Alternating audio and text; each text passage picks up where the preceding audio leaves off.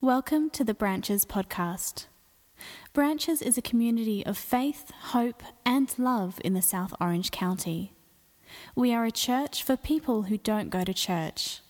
If you'd like to learn more about our faith or our community, visit our website at branchesoc.com.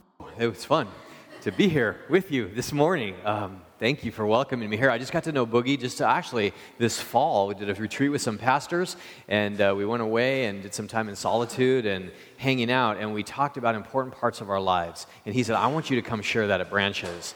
And it fits right in the midst of this series on renovation, which you guys started last week. And I'm excited about this series. Not many churches focus in and do something as significant as this series is bringing to you here. So, really pay attention to the good things that are part of this series. Let me tell you a little bit about what I do. Um, my name is Michael Bischoff, like they shared, but I have a ministry called Soul Leader, and I do work with pastors and churches and missionaries all over the place. And one of the privileges I have is I'm kind of at different churches every Sunday. And I love to be a little bit like an apostle that can go around from place to place and just really bless those churches and work with the leaders and just try to bring encouragement.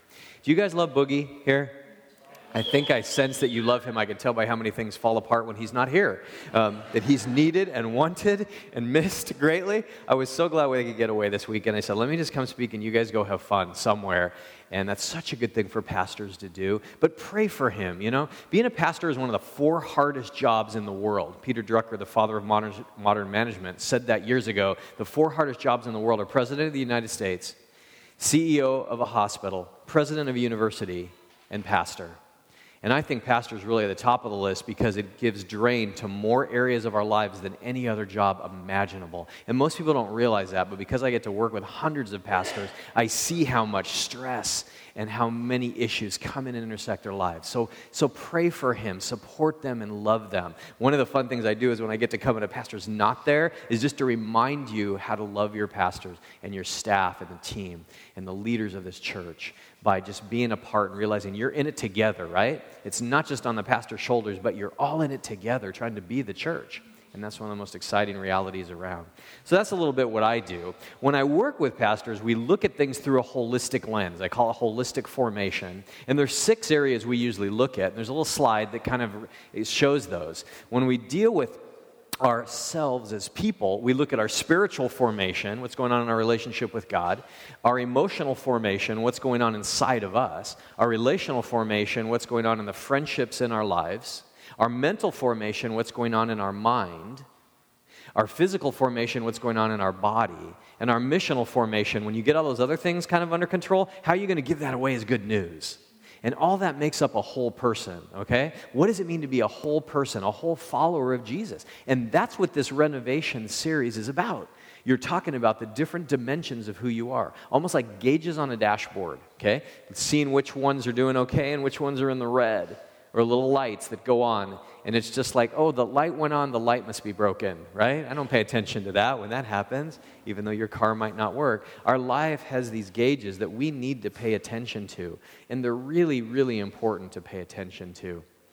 This series, like I said, is just such a good thing. Renovation, I, I think of one of my mentors, Dallas Willard, who died a couple of years ago. Some of you might have read some of Dallas's books, but he wrote a book called Renovation of the Heart we have a small group, uh, house church, that's going through it right now, and it's, we're learning a lot about what does it mean to be renovated and all the parts of who we are.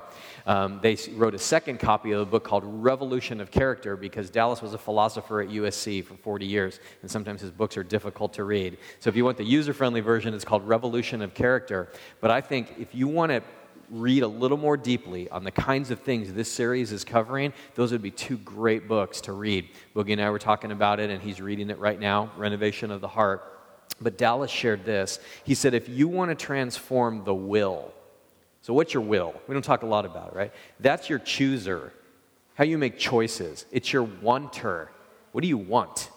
Okay? That's all your will your will has a lot of power in your life. So if you want to transform your will, you implement the will through the transformation of the various parts.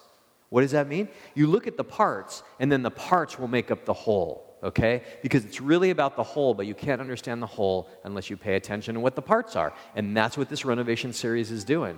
And so Boogie asked me to come speak on this kind of unique thing our physical life, our physical formation, or the body, okay?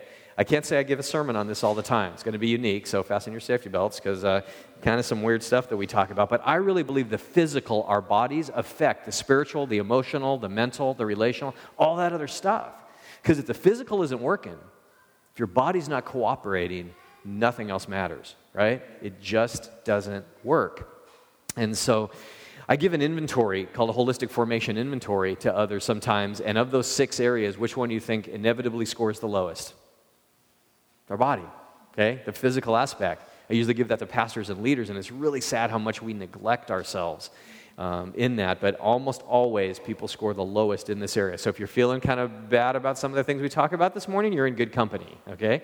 Most of us are feeling a little bit bad about it. For some of us, it's the most painful, really, because it's so practical and it's real in our lives. And you know, it's in the news more than any other area of our formation. It just is, right? Because when something takes place in our body, nothing else works, and we know it. Two and a half weeks ago, my mom had a stroke. Mom's going to be 82 years old in April, and she's here this morning with me, and I'm really glad to have her there here. But the thing I've realized over the last couple weeks is when something in your body changes, it's really hard to, you know, it, you don't realize what you had until you miss it. And this whole message is kind of like that. We need to pay attention to all the parts of our body because they matter so much, and God's given them to us.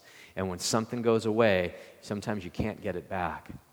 And so that's why this is so important to me. Let me give you a little definition of physical formation, okay? So it's what, what are we talking about? Because a lot of times people think, oh, you know, you just want to look like a model, or let's get six pack abs, or, you know, how do we get more vain? And that's not what we're talking about, okay? My definition it's the opportunity to discipline our physical bodies with proper habits of relaxation, sleep, eating, and exercise for the purpose of godliness. Okay? Notice that last phrase. Why? For God, so we could be more like God, more like Jesus wants us to become. That's the purpose. And then we look at these four different areas that you see up there, okay? Proper habits of relaxation and all the stress that comes on in our lives, sleep, eating, and exercise, okay? Boogie introduced this series last week with a verse from 1 Corinthians, 1 Corinthians 3 16 and 17. And it's a great passage of Scripture because it reminds us how important that in the Old Testament there was a temple, and that's where God showed up. God lived in the temple, and you wanted to worship God, you went to the temple to be with God. Okay? We don't have temples anymore. Okay? Now, what we have is we have church, and we collectively kind of become God's temple. But even more than that, every one of us is like the building block of that temple. Your life, your body, is like a building block within the temple of the church, and that's where God shows up. God shows up in you. Look what the verse says again. Do, don't you know that you yourselves are God's temple and that God's Spirit dwells in your midst? Some translations say in you. If anyone destroys God's temple, God will destroy that person. For God's temple is sacred. It's sacred. And you together are that temple. Now, it's kind of a weird word, verse, that second part, but we don't need to wait for God to destroy us a lot of us are doing a pretty good job destroying it ourselves, you know, the way we take care of ourselves. We're helping the process along. God wants to build something great in us and through us as a church, and we have a choice. We can celebrate and cooperate with it or neglect what it means to let God's Spirit dwell in our midst. Another real important verse is Romans 12, verse 1. Many of you probably know this, but I think it sets the stage for what we want to talk about here today. Therefore, I urge you, brothers and sisters, in view of God's mercy, to offer your bodies as a living sacrifice, holy and pleasing to God. This is your true and proper worship. So go back to the temple, right? Old Testament time. What were they offering up there? Okay, animals, right? There was like a constant stream of blood that was flowing out of the temple because sacrifices were being done. They killed animals. Well, we don't have that anymore. Now we're the offering. The sacrifice is us, is our body. And that's what that verse talks about. We're in a place where we get a chance to offer our bodies to God as that sacrifice. So the question that stands to us is how's your body doing? Is it a good sacrifice when you bring it to God? What are you offering to God? Our body kind of takes on a life of his own a life of its own. Is it? And it's supposed to do that. God designed our body to take on, take on a life of its own. And I, you know, I talked about what we want and what we choose and what we desire, right? You ever find your body kind of taking control about the things you want? That time that happened to me, one of the places we loved to take our kids when our kids were growing up was Goofy's Kitchen. Okay? Disneyland, Disneyland Hotel. And if you love Goofy's Kitchen, it's ridiculously expensive, but if you go with grandma, she paid for it all. So that was always a good thing. But we go to Goofy's Kitchen, and I got a problem with buffets because the Apostle Paul says, I buffet my body to bring it into subjection. But when I see a buffet, I just tend to go crazy. My body wants more and more. And I remember eating dinner, and you go back, and there's like five different kinds of pizzas and 20 different kinds of desserts and everything imaginable. And I remember getting to that place that's the point of no return, but you usually realize it too late because you eat fast, right? And I not only filled up my stomach, I think I'd filled up my entire esophagus. Because I remember feeling it right about here like, I think it's full and it's going to blow. Not a good thing. So I had to leave the table quickly. I ran to the bathroom, and when it blows, it blows. I had to make sure the bathroom was cleared out because I'm really noisy when something like that happens, but it's pretty much there goes Goofy's kitchen all down the drain. Not a good experience. But that's what your body does, right? When it wants more than you can have or should have. But yet our body fights us that way. It says, You want more, you need more, and you're going to keep packing it in whether you should or not. And in a fallen world, our bodies takes on a system of tendencies that are often away from God or against God, and we need to understand that that our bodies aren't naturally turning to what God wants. They almost naturally turn away from what God wants. But some good ways of thinking about our body our body is a couple things it's potential energy, right? Energy is within every molecule, every atom in our universe. Okay, just do some reading in physics and you'll understand how energy is just wrapped up. And I love even scripture that says, like in Jesus, everything just moves and lives and has its being in Jesus. God holds all that energy together. Well, our body's like that too. It's potential energy. But it's only good energy if we're able to access it and use it and have enough health to do what God wants us to do. Our body's also available to us that we can act and do things, right? When we don't have a body, we can't act. Or if our body's physically handicapped in some way, then we're not able to do some things. And our body's available to act. Our body's also our personalized power pack, okay? Think of it, I like to think of it like batteries, okay? I got diagnosed last year with adrenal fatigue. That just means that you, you, you do so many things that your little adrenal glands that are like little walnuts that sit on top of your kidneys behind you, they're little batteries. And if you keep going, going, going, going all the time, those batteries are eventually going to wear down and they're not going to work anymore. And you better recharge them. And I'm not, I wasn't taking enough time for recharging, okay? And that happens to us. Your body is like a power pack, and you need it to do what God wants you to do. And the work that you do, and the family that you give time to, and the friends that you hang out with. How's your energy doing? How's your power pack doing? And some of you might be going, you know, I'm not sure how important this is to God or to Jesus, but if you read your Bible, the body was really important to Jesus. And you can tell because when Jesus did miracles, he didn't just go and say, You're saved, you're saved, you're saved. What did he do more of when you read about Jesus walking around the, you know, the land of Israel in his time? He healed people, right? He'd go around and he'd heal people of their physical ailments and diseases and leprosy and blindness. Then he'd save them later. And it was like he did the whole package deal. It wasn't just about salvation, he loved their bodies and redeemed their bodies as well. And we need to pay attention to that. In our world today, we're a lot like the ancient Gnostics who had a dualism that said matter, our body, that's evil. All that stuff's bad. It's going to burn one day. Spirit, that's good. The spiritual life is good. And Jesus broke all that down and said, no, no, no. It's all created by God. It's all good. But we're really dualistic today. And we even separate that, you know, and be like, oh, I'm taking care of my heart. I'm taking care of my spirit. I'm good. But then I'm going to go abuse my body in ways, which we're going to talk about here in a minute. So be careful of that. Don't be a modern Gnostic that doesn't pay attention to those kinds of things. When the body is ignored and neglected it does a really good job of just getting in the way. Your body will just get in your way, and that's a really frustrating thing. Think of it this way Have you ever tried to focus on anything or be present with someone when you've only gotten a few hours sleep? How's that work for you? Not too good. How do you feel after a meal when you've eaten way too much or when you've neglected to eat and needed the energy for something that was real important? How do you feel it, right? How about trying to do something that you used to be able to do, but now when you try, you're winded, inflexible, sore, exhausted, just trying to do it? Can you relate to some of that? That then what makes us think that we can be effective disciples of Jesus or serve God or live in kingdom ways when our body won't cooperate with these things? So I just want to look at four areas this morning, okay? And we have needs in four different areas, and we'll put them up here for you, but they're basically poor eating habits, poor nutrition, proper weight, proper body weight. Second is inadequate exercise. Third is insufficient sleep, rest, and daily rhythms. And the fourth one is the stress of daily life.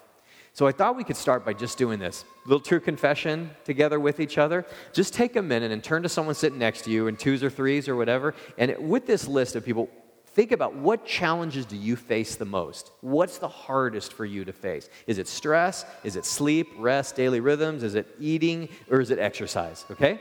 Take just a minute, break into a group, and share that with somebody so you can see the kinds of things you might struggle with. Okay, thanks for sharing that with somebody. We got to be a little bit aware of what's going on. I appreciated the awareness this morning because they didn't know maybe what I was going to be teaching on. And then you did this like fellowship deal out here and had these big giant breakfast burritos. And I went outside and everybody like tried to hide their breakfast burrito from me, feeling a little bit guilty. I don't want you to feel guilty. That's not my purpose here today. That would be the worst thing. But I do want you to be aware. I want you to be far more aware of these areas because the title of this message really is Is Your Body Holy? This renovation series is set up to look at all different aspects of who you are, and we're asking the question is your body holy? Okay? How important is your body to you? And it's important to pay attention to these things. My friend, Pastor Bobby Schuller, wrote this little deal, kind of a blog thing. He called it Sin Creeping in the Back Door of America.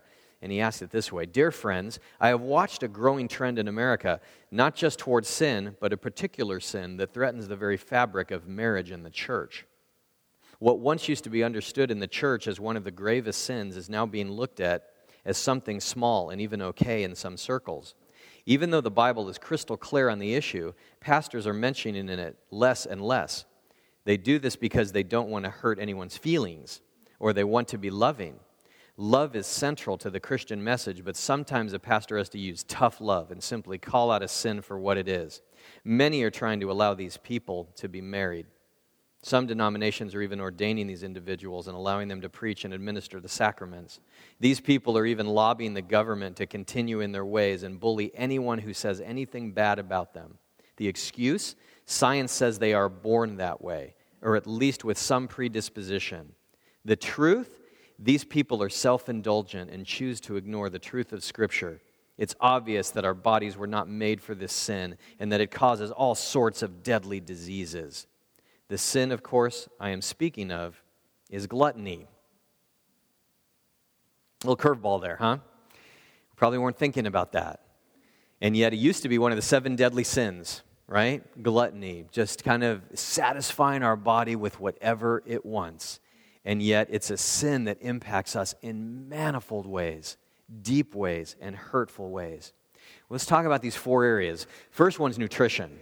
Nutrition something that I want to fit here. This is an interesting study. You can, you can YouTube this and find various studies on it, but this one I saw a while back where this New York City photographer takes a Happy Meal burger and fries and photographs it every few days for more than six months. The result was basically that the photo on day one looks almost identical to day 180. No mold, no decay. It's the Happy Meal fountain of youth. So let's play that video clip.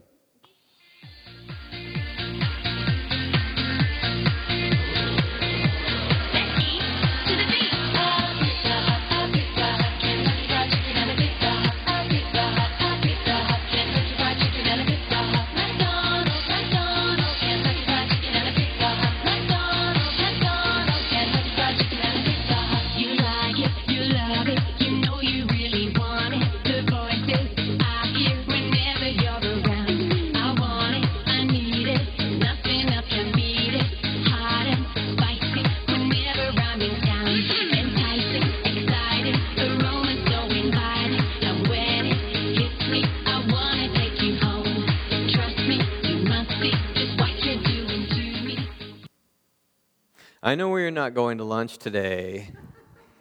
Is that kind of gross? And now they've done studies even longer, like years, with kind of food like this. You know, God has given us amazing, amazing food. Uh, he's built into food some hints if we would just even pay attention to what the food looks like. God left us with clues to what foods even specifically help what parts of the body. Look at some of these foods on the screen here. A sliced carrot looks like a human eye. There's pupil, iris, radiating lines that look just like the eye, and yes, science shows that carrots greatly enhance blood flow and function to our eyes. Our eyes. A tomato has four chambers and is red. The heart has four chambers and is red. Research shows tomatoes are loaded with lycopene and are pure heart and blood food. Grapes hang in a cluster that have the shape of a heart. Each grape looks like a blood cell, and research shows today grapes are also profound heart and blood vitalizing food. Walnuts. A walnut looks like a little brain with a left and right hemisphere. Upper cerebrums, lower cerebellums, even the wrinkles or folds uh, on the nut are just like the neocortex. We now know walnuts help develop more than three dozen neurotransmitters for brain function. It's amazing. A kidney bean actually helps and uh, heal, maintain, you want to guess what organ? Kidneys, okay? Kidney function, and they look exactly like human kidneys. Celery, bok choy, and rhubarb and many more like those uh, are just like our bones. These foods specifically target bone strength. Bones are 23% sodium, and these foods are 23% sodium. If you don't have enough sodium in your diet, the body pulls it from the bones, thus making them weak. These foods replenish the skeletal needs of the body. It's amazing. Now we'll get a little bit more intimate here. I think this is fascinating. Avocados, eggplant, and pears target the health and function of the womb and cervix of a female. And they look just like these organs. Research shows that when a woman eats one avocado a week, it balances hormones, sheds unwanted birth weight, and prevents cervical cancers. And how profound is this? Catch this. It takes exactly nine months to grow an avocado from blossom to fruit. Okay, guys, it's our turn. Figs are full of seeds and hang in twos when they grow. Not something you're going to hear in church every Sunday. Figs increase the mobility of male sperm and increase the number of sperm, as well as helping to overcome male sterility. Absolutely amazing. Sweet potatoes look like a pancreas and actually balance the glycemic index of diabetics.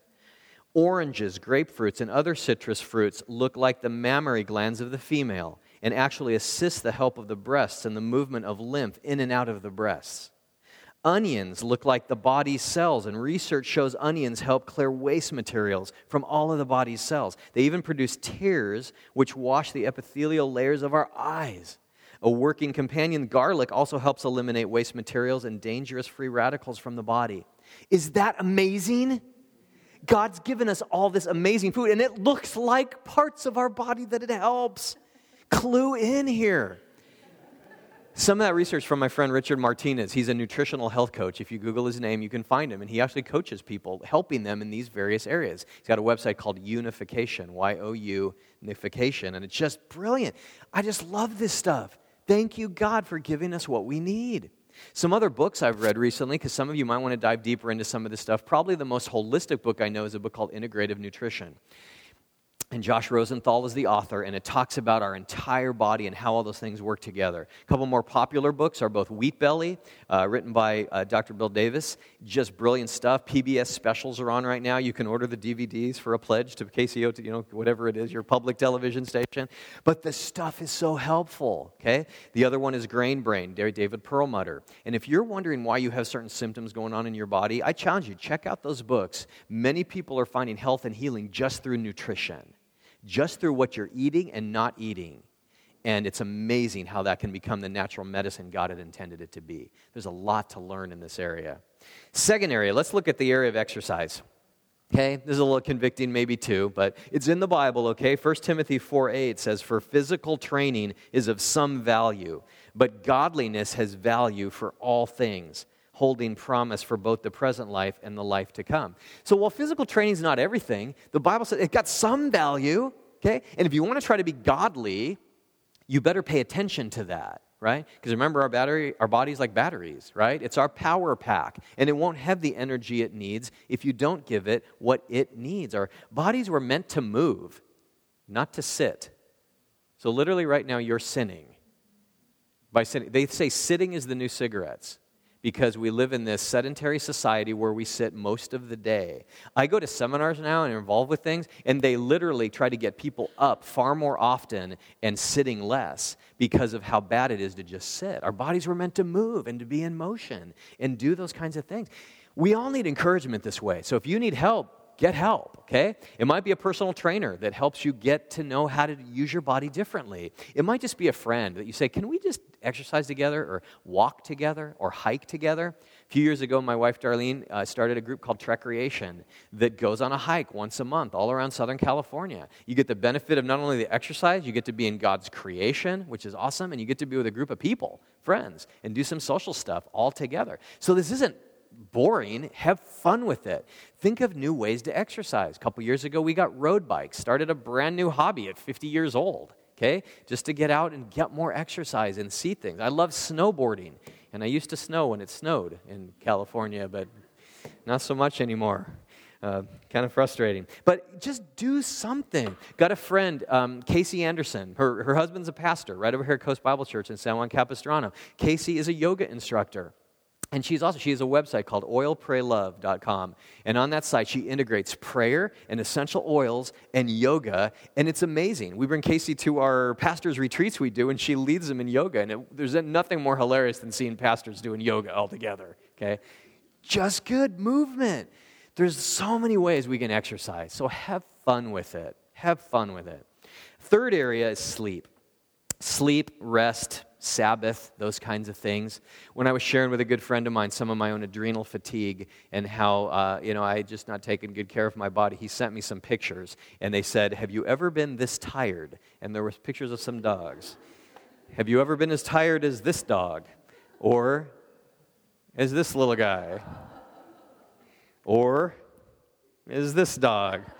There was like 20 dog pictures. I wasn't going to make you see all of them, but you know, when animals need to rest, they sleep. They do what God asks them to do. Here's a question. I, I ask this a lot of places that I go, and I really like to see just by show of hands. So just kind of honestly put up your hand, okay? No judgment here. But how many of you sleep at least nine hours a night? Okay? You sleep nine hours a night or more. Can I see a show of hands? Okay, only like one. There was quite a few in the first service. Eight hours a night. So now you put your hand down. Eight hours at least. Okay? Hands down. Seven hours. Okay, quite a few at seven. How about six hours? You sleep about six hours. Okay. How about five hours? See five. Okay, a couple of you. Four hours, around four hours. Any four, three or less? Okay, thank you for helping cue, cue me in. There's a lot of research about sleep. The best research I know um, says that the person, the average adult, needs nine hours of sleep. Okay? Now, the exception is we're talking about some of the young moms attacked me after the first service when I said this, because like the only place I can get alone is in the bathroom. So how am I going to sleep? The good news is it doesn't have to be contiguous sleep altogether. You can use naps, and it can add up to nine hours in a day. So I have such compassion for young moms. So please ask them to forgive me when you see some of the moms that are part of your church, because I never try to make people feel guilty. I'm just saying our bodies need nine hours sleep. Kids need even more, right? Teenagers need more, kids need even more than that, and we are amazingly underslept. And if you don't believe that, research is all over the place. Just last month, Newsweek ran this issue of Newsweek, The Great American Sleep Deficit. And they asked this question If you're feeling cranky, confused, or too tired for anything, blame it on Thomas Edison. We're all bushed, and it's his fault. Humans have been screwing with their body clocks and getting less sleep ever since Edison had his very bright idea. Okay, right? He invented the light bulb. Indeed, our classic eight hour night only dates back to the invention of the light bulb in the late 1800s. Historians believe that before the dawn of electric lighting, most people got plenty of sleep. Why? Because God built in a clock. It's called the sun and the moon. And when the sun goes down, it gets dark, and it's time to go to bed and sleep.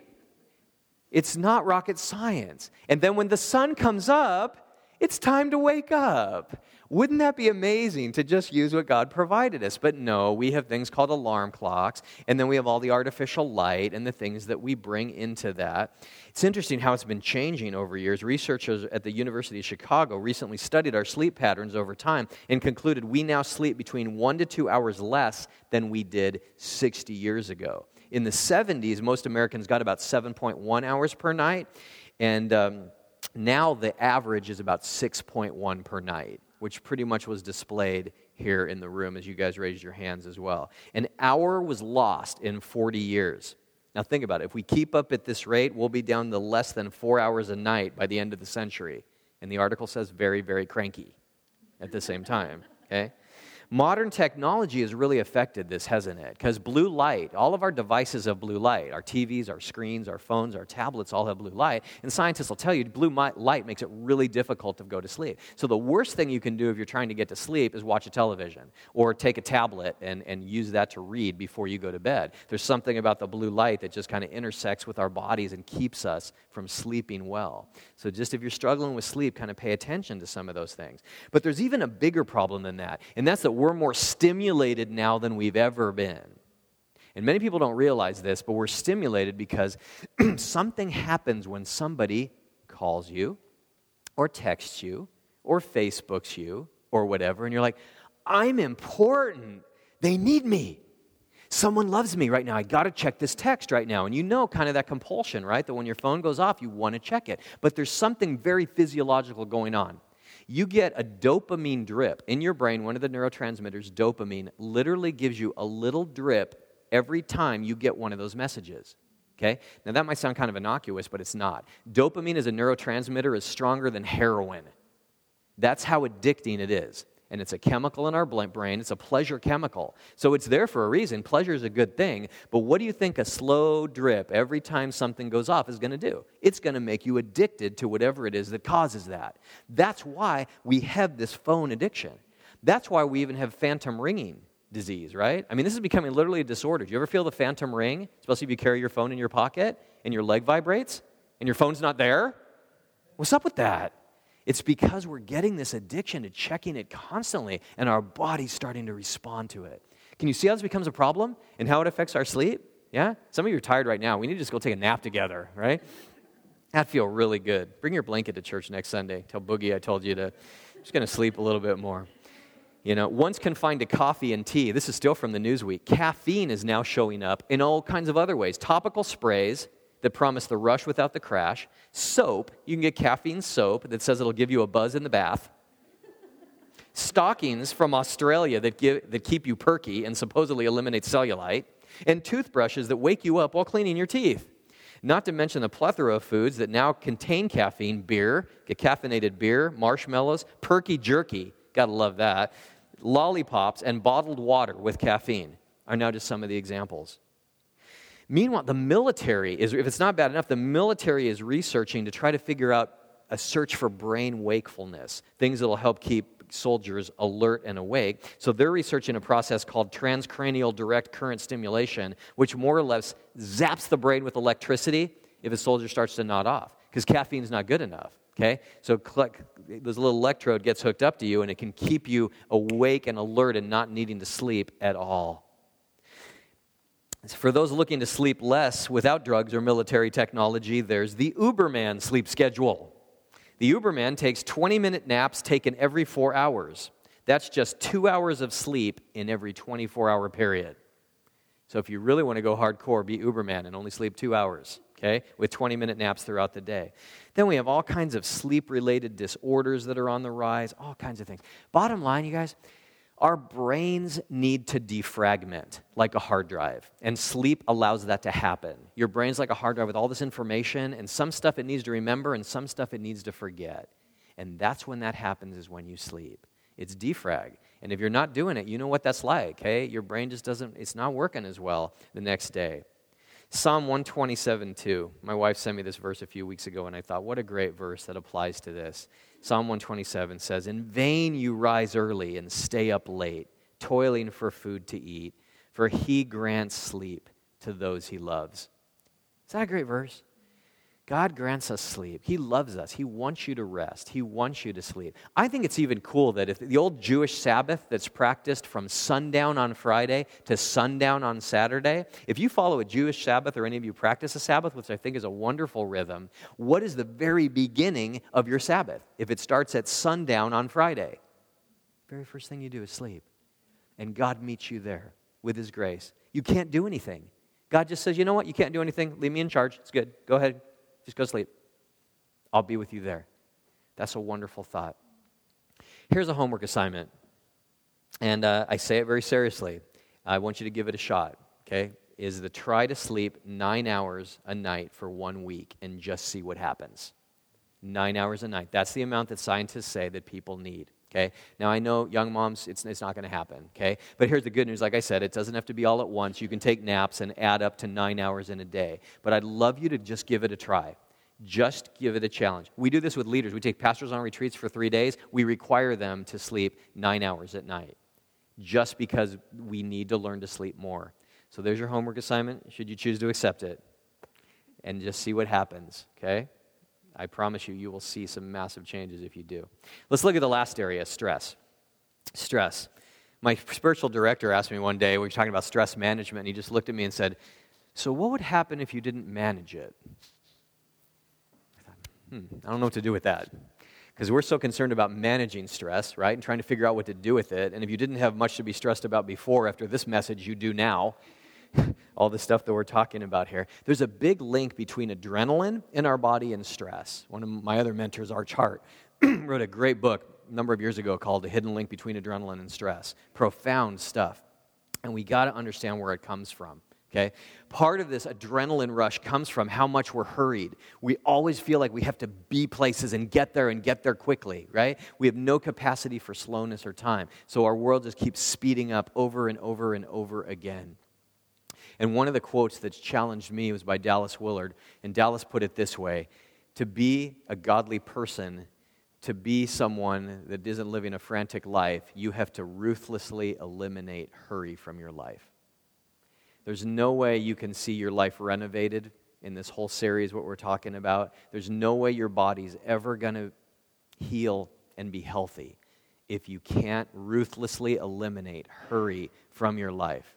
Okay? Hurry sickness is a huge disease in our day. There's a lot that's been written about it. Okay? And many of us are guilty of it. We're probably all guilty of it at some time. But you know, some of you, you know you have hurry sickness, right? And here's a little gauge if you, if you can't tell if you do. When you go to the grocery store and you get in a line, which line do you get in? You get in the shortest line, right? And you get in the shortest line, there's probably one line that you're also looking at that was kind of short, and maybe that one would be quicker, but you pay attention to that line over there just to see if that person where you would be is going to get to the checkout sooner than where you are. Any of you do that, right? And then you kind of keep track, and if you make it, you feel good about yourself. If they make it first to the front, you're like, oh, I should have got in that line. I got in the wrong line. I could have saved 15 seconds if I had gotten there quicker. Any of you do that, right? Or when you drive and you come up to a red light, you choose the, the lane with the car in it or the empty lane. You know the right answer, right? You choose. Or if all the lanes are blocked, then in your head you're trying to do the math, figuring out the type of car, the size of engine, the horsepower of the car, the age of the person driving, and how quickly they're going to pull away from the stoplight so you can get behind that car. If you can relate to any of those things, you have hurry sickness. Okay? We all do. We, we do those kinds of things. You can check your you can check the level of adrenaline in your body, okay? They make little things called stress dots that you can put on your hand, stress rings that you can wear. They used to call them mood rings uh, in the 70s or something. I just actually found my mood ring the other day that I had in the 70s. It changes color. But what that does is it taps into the temperature of your hands. And here's how you can check your own adrenaline level. You can do it right now, okay? God built into us fight, the fight or flight syndrome, right? So if we were in a fight or we were fleeing and running, the blood leaves our hands and feet. When blood leaves your hands or your feet, they get cold. So here's how you can test: is just put your hands on your cheek or something, and if your hands feel cold, you have some adrenaline going. If your hands are warm, not, not so much, okay? You're not likely to have it. That's an easy way to check. Right now, my hand feels cold, right? Because to be preaching at you, I'm using adrenaline to do that. So it's normal. What you don't want is to live on adrenaline for a long period of time. You want it to be able to drain and go away. So do little checks. See if there's adrenaline going through your body like that, because if there is too much, that is doing damage to your body. Adrenaline's fine, but it should be short lived, okay? It's only there for a time when you need some extra energy, and then it should go away. But what we do is we learn to tap it all the time, so we stay up, up, full of energy all the time. And instead of our body having good energy, it has this real adrenaline filled energy, and then you end up with adrenal fatigue, adrenal exhaustion, or other kinds of things like that. One of the best things you can do sometimes is just get alone spend some solitude time with God. Go take a walk with God for an hour or two. When I do this with pastors and seminary students, I teach adjunct at Fuller Seminary, and last weekend I was up in the Bay Area, Menlo Park, teaching a bunch of seminary students, and we were doing six hours in solitude and silence. It's one of the best things you can do that's so good for this. But they're like, I want to bring this and I want to bring that, and I'm like, no, you can't bring anything. I want you to just bring yourself. And they're like, but why? Can't I bring my Bible? And I'm like, no, because the purpose of solitude is to, for God to let you know that He's available to you and you don't need to lean on anything else. We'll always use a crutch with that. So we're always looking for a distraction or something to lean on. And one of the best things you can do is just put your hands behind your back, go take a stroll with God, and God is there for you. He wants to just take a walk with you. That's one of the most relaxing things you can do. And here's another little assignment. Let me give you a word to remember the end of your day, and right before you get into bed, or when you get into bed and you lay your head on that pillow, say the word enough. Enough. I have done enough. In God's eyes, I've done enough. Done a good job today. And maybe even at a deeper level, not just I've done enough, but I am enough. God loves me so much. Because when we don't feel like we're enough and we feel inadequate, right? Isn't that what drives a lot of our hurry, a lot of our stress, a lot of our poor eating habits, a lot of our neglect of our body? Is we just don't feel like we're enough. But I want to tell you, you are enough. You've done enough. And it's a good reminder for us to say every day at the end of the day. So, what's your physical formation story? Okay, we all have a story in this way. How holy is your body? How you doing with some of these areas? I don't want you to feel guilty, like I said. That's not my purpose. Not to shame you or judge you in any way. We are all fallen, broken people affected by our humanity in this body that we live in, okay? But I believe our body is important and our body can be redeemed, okay? If you want the energy to start your renovation, this series that you're going to be talking about for the next few weeks, you need to take care of your batteries. You need to take care of your body. Many write off the importance of the body as kind of unimportant. You know, it's kind of that, oh, it'll burn one day. God will give me a new body and it'll be fine. Don't do that. No, it's not beyond redemption. I think God's going to take what we have and He's going to somehow remake that in a new way, but we have a stewardship of the wonderful body that God gave us. The natural result is ignoring the body and hoping that it'll somehow cooperate with my spiritual goals. My promise, it doesn't. Your body doesn't cooperate unless you pay attention to it. So, in what physical arena do you struggle the most and need to pay attention to? Sometimes this feels overwhelming, like, where do I start? I just suggest just, just pick one. You know, on the way home, don't stop at McDonald's. That'd be good. Good place to start. Look for some of the food God created. Take a walk tomorrow. Take some more deep breaths. Find a friend to do some things with. Okay? Don't beat yourself up about it, but take some steps in this area. You'll find your body becoming more holy. You'll find your life being renovated in some brand new ways. I want to close in prayer, but I want to do it a little bit differently, okay? So I want you to kind of sitting where you are, do what's called a giving your body to God exercise. We're just going to do it for a couple minutes, nothing weird, okay? And what I want you to do is I want you to listen to what we do, and I'd really like you to spend more time at home doing it when you're alone okay? So we're going to do it kind of quickly, but I would love you to do another prayer just like this that you can spend maybe 15, 20 minutes doing it rather than the few minutes we're going to do it right now. But where you're sitting, just sit comfortably. Sit up straight in your chair. If your legs are crossed, maybe uncross them. If your arms are crossed, uncross them. Sometimes it's hard to be real comfortable if we're all crossed and knotted up like a pretzel. So just sit really relaxed. Take a deep breath. Close your eyes and as I pray this prayer, all I'm going to do is like dedicate all the different parts of our body to God. And as I say these areas of our body, I just want you to say it to God about your own body, okay? And that own part of your body. Most of us have never given, we've like, we've given our heart to Jesus, whatever that means, but we've never given all the other parts of our body to God. And it's giving you a chance to do that. So let's pray. God, we want to give you every part of our bodies. We thank you for the bodies that you've given us, that give us the energy we need and the years of service that we have to be and live in your kingdom and do what you've called us to do. God, we give you our brain. Our brain is such an amazing computer, and yet we don't pay much attention to it. Thank you for the brain that you've given us. I pray that you would help it to be healthy you would help it to be strong, that you'd be with our mind and our thought life, and I pray that it would be pure. We give our brain to you, God. God, we give you our eyes. Thank you for sight.